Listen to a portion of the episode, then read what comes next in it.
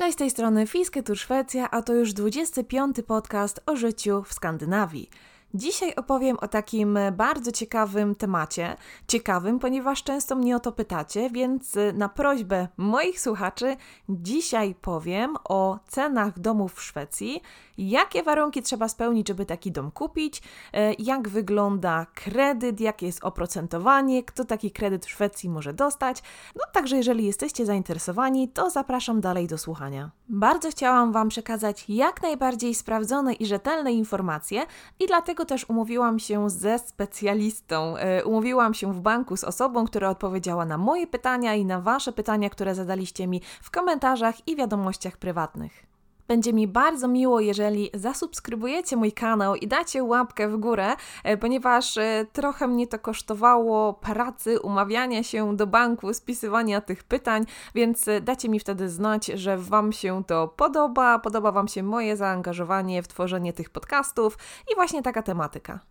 I jeszcze tylko przypomnę, ponieważ mamy mnóstwo nowych słuchaczy, e, więc chciałam nowych słuchaczy zaprosić na nasz Instagram Fińskie Tour Szwecja. E, tam pojawiają się na bieżąco relacje, zdjęcia e, z tego, co się tutaj u nas w Szwecji dzieje. Mamy również drugi kanał na YouTube, jest to kanał wędkarski z pięknymi widokami ze Szwecji i mamy również dwa Facebooki. Facebook od tych podcastów, czyli Fińskie Tour Szwecja o życiu w Skandynawii i drugi Facebook to jest jest Fiske Tour Szwecja, to jest taki typowo wędkarski kanał, więc zapraszamy wszystkich wędkarzy. Okej, okay, to przechodzimy do tematu domów i mieszkań w Szwecji, bo tu nie tylko będę mówić o domach, ale o mieszkaniach. E, na te mieszkania również e, pewnie trzeba wziąć kredyt, e, więc ręka w górę, kto marzy o takim czerwonym domku w lesie w Szwecji. Wszystko, co skandynawskie, jest teraz super popularne, więc pewnie wiele osób gdzieś tam w głowie ma taki czerwony domek, głęboko w lesie, sielankowe życie.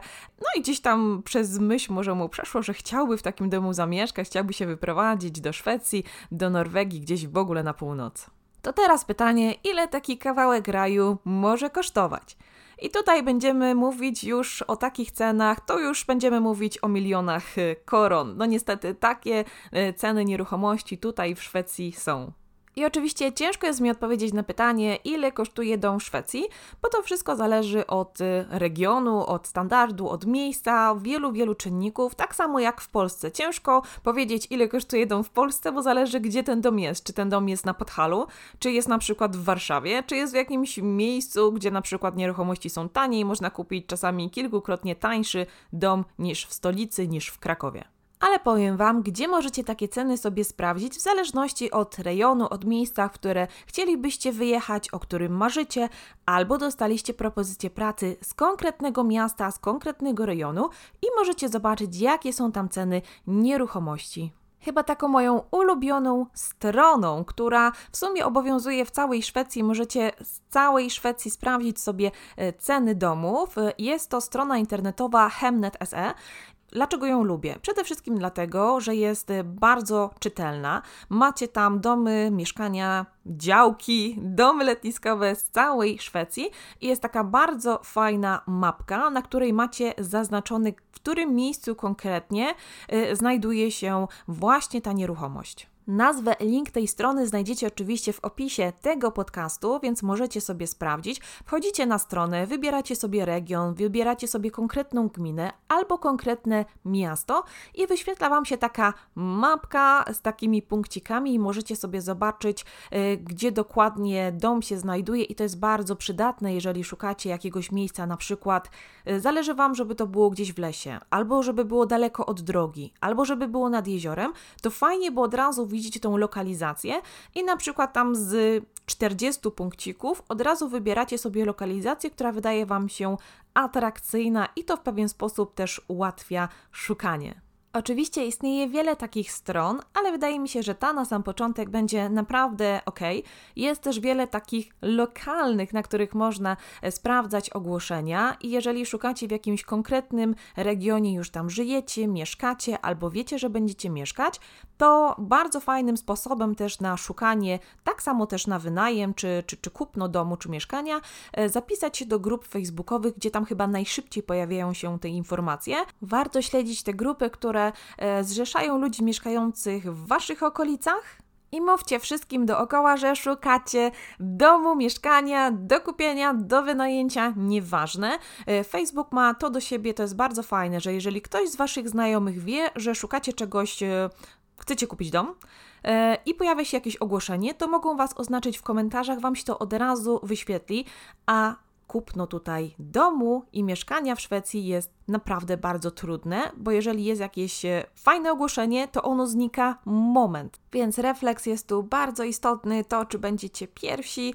chociaż to i tak niczego nie gwarantuje, ponieważ jeżeli jest duże zainteresowanie, e, to wtedy licytuje się cenę tego domu i ta cena idzie w górę. Więc często zdarza się tak, że jeżeli jest bardzo atrakcyjna cena domu, cena, lokalizacja, dom jest ładny i wiele osób chciałoby go kupić, to nawet się zdarzyło ostatnio w naszych okolicach, że cena takiego domu wzrosła dwukrotnie od tej jakby ceny wywoławczej, która była na wstępie, ponieważ tak wiele osób chciało ten dom kupić. Być może kojarzycie w Stanach, jak sprzedaje się domy, że jest taki dzień otwarty, przychodzą ludzie, składają oferty. To tu jest coś takiego zbliżonego, jeżeli nie kupujecie od prywatnej osoby bezpośrednio domu, tylko kupujecie przez agencję, a tu zazwyczaj domy kupuje się jednak przez agencję.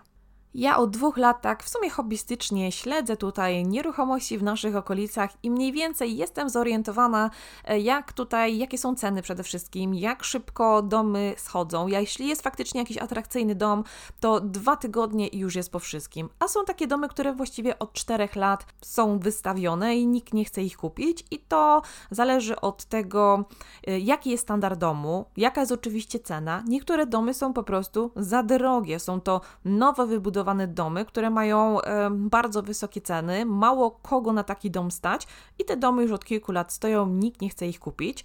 E, druga sprawa, są takie domy, które również ta cena ze względu na lokalizację jest dosyć wysoka, natomiast są to stare domy, e, które wymagają remontu, wymiany instalacji, a tutaj w Szwecji jest to piekielnie drogie i o ile można samemu sobie wymienić tapety, zrobić jakieś tam kosmetyczne remonty, to zwłaszcza dla nas Polaków nie jest to absolutnie problem, to już y, instalację elektryczną, gdzie musi przyjść firma, musi podbić to wszystko, no to już robią się z tego dosyć duże koszty.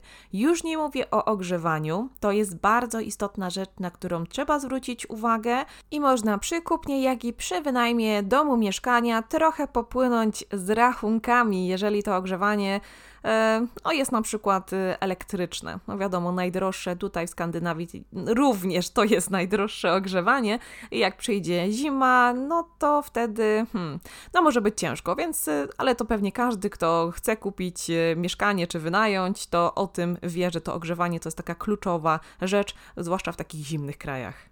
I ceny domów y, oczywiście się różnią. Tak sobie przeglądam teraz y, ceny domów.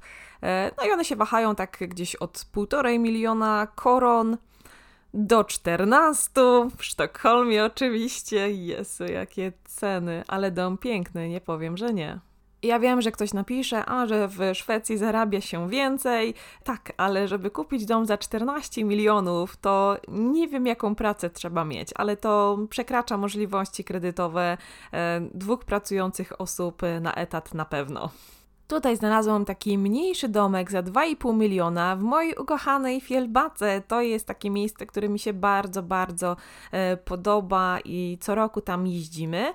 E, I tak jak powiedziałam, 2,5 miliona, 70 metrów kwadratowych, mały domek. Ten standard jest taki no, takiego wiejskiego domku można powiedzieć. Jest drewno, są szafki, to jest w miarę tak ładnie utrzymane, e, ale to nie jest ten styl skandynawski, który kojarzycie z różnych stron, zdjęć i czasopism. Wiecie, tam białe ściany, wielkie okna. Nie, to nie jest ten styl.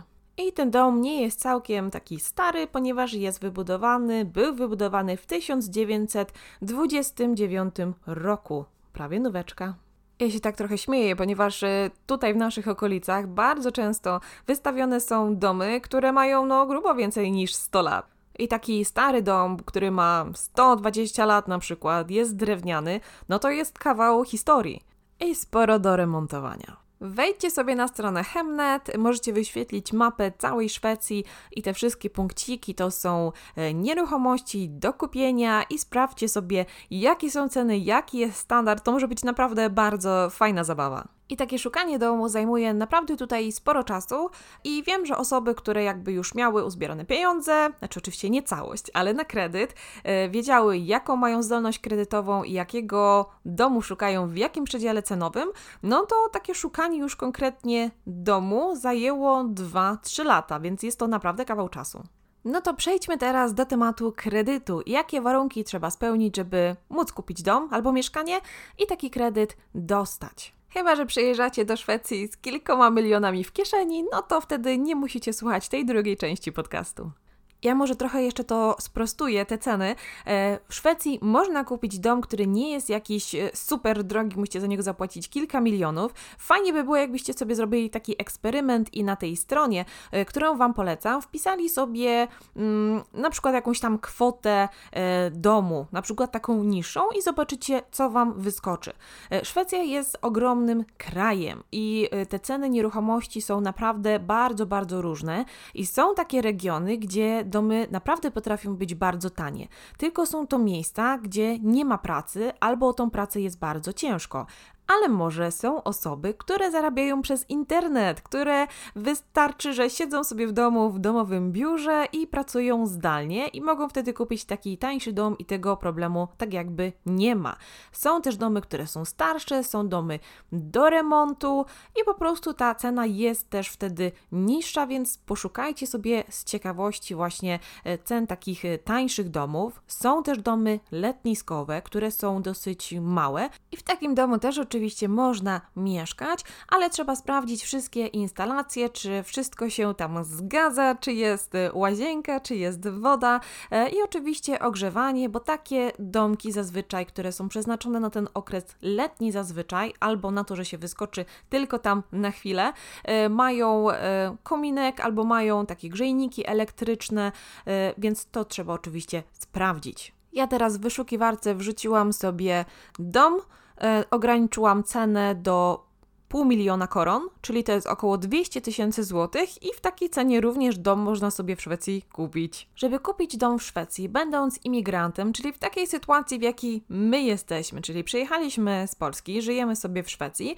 i żeby y, móc kupić dom, wziąć kredyt, y, musimy mieć y, no przede wszystkim numer personalny, kartę identyfikacyjną. E, to jest taka karta, która ona czasami jest mylona z dowodem osobistym, bo tak trochę wygląda i obowiązuje na terenie Szwecji, ale dowodem osobistym nie jest. E, I taką kartę otrzymujecie, kiedy macie numer personalny e, i z tym idziecie do banku i potrzebujecie również umowy o pracę, najlepiej na czas nieokreślony. I to, co teraz Wam powiem, oczywiście może się różnić w zależności od banku.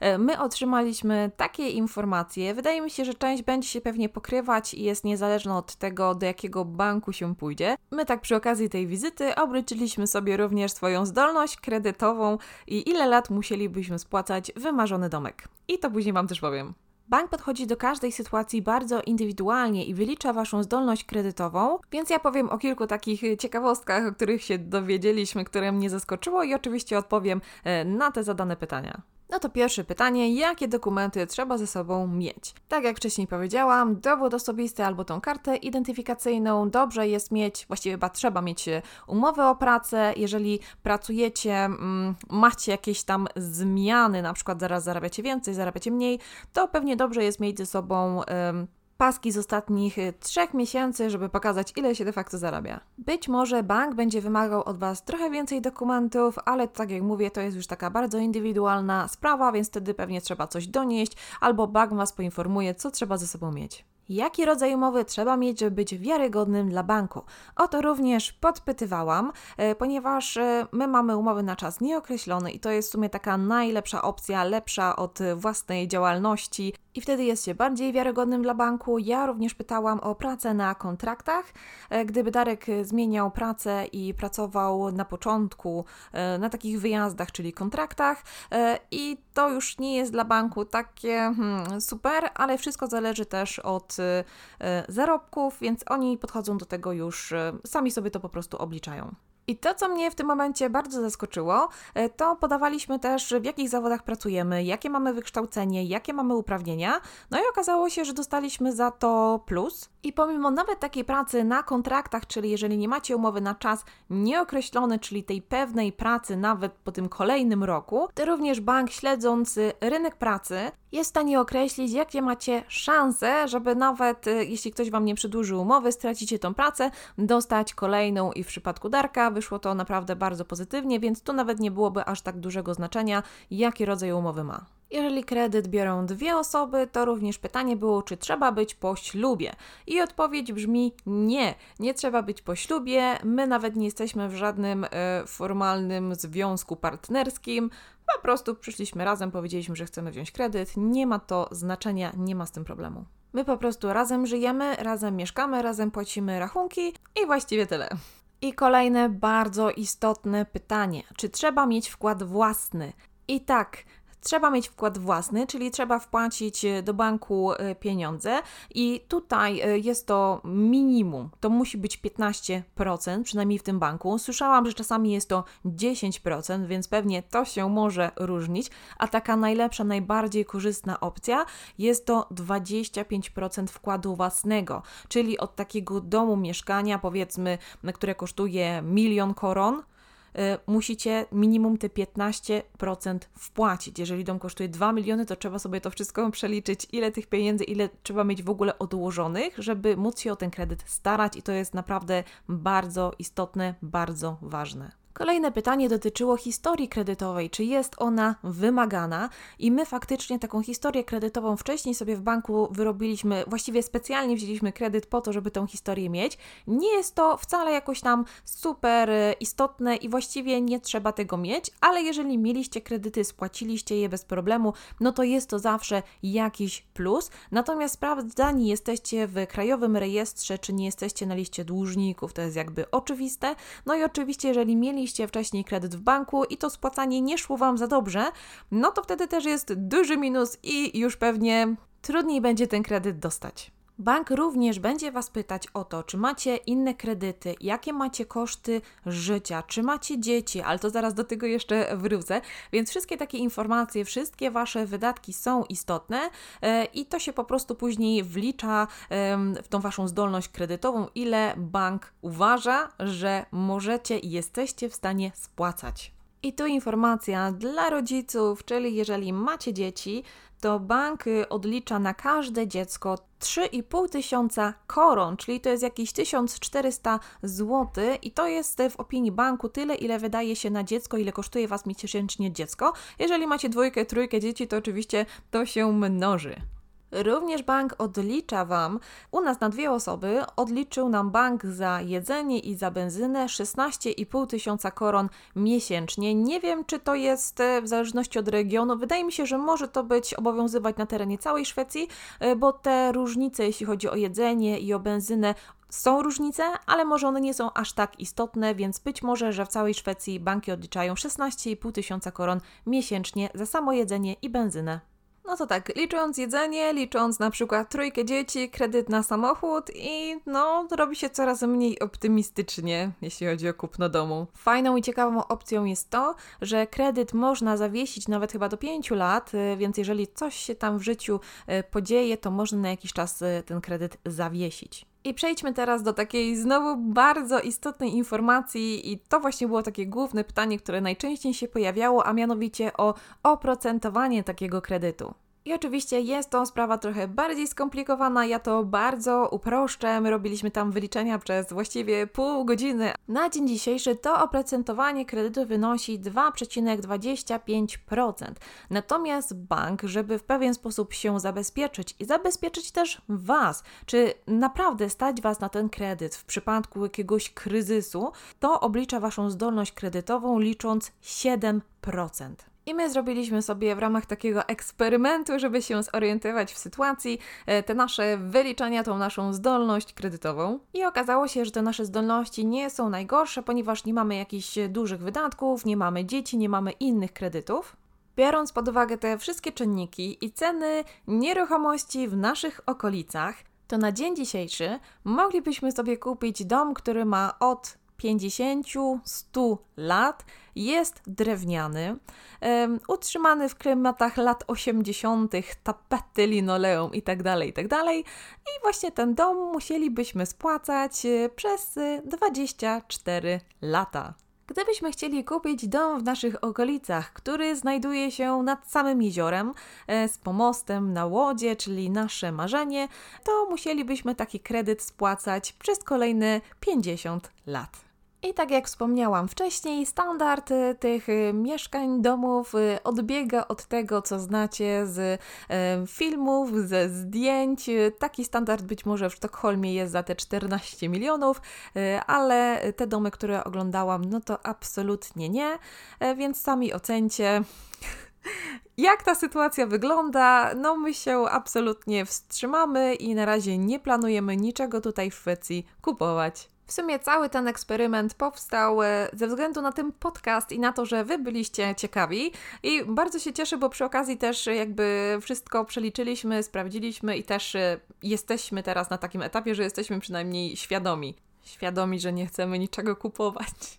Ale nie zrażajcie się, te ceny nieruchomości się różnią. U nas być może e, te domy są troszeczkę droższe, pomimo że jest to mała miejscowość, ale lokalizacja jest dosyć specyficzna, to również wpływa na ceny nieruchomości i na pewno można kupić e, tańsze domy. Zarobki też w różnych regionach się od siebie różnią, więc potraktujcie ten mój eksperyment e, jako jakiś taki po prostu przykład, ale to nie jest żadna wyrocznia i to jest bardzo indywidualna sprawa, ale zachęcam Was do tego, żebyście sobie sprawdzili e, ceny właśnie nieruchomości w takich miejscach, o których marzycie albo w których dostaliście propozycję pracy, bo to trochę Wam jednak e, pokaże, e, jakie tam są ceny, jakiś taki ogólny chociażby pogląd będziecie mieć.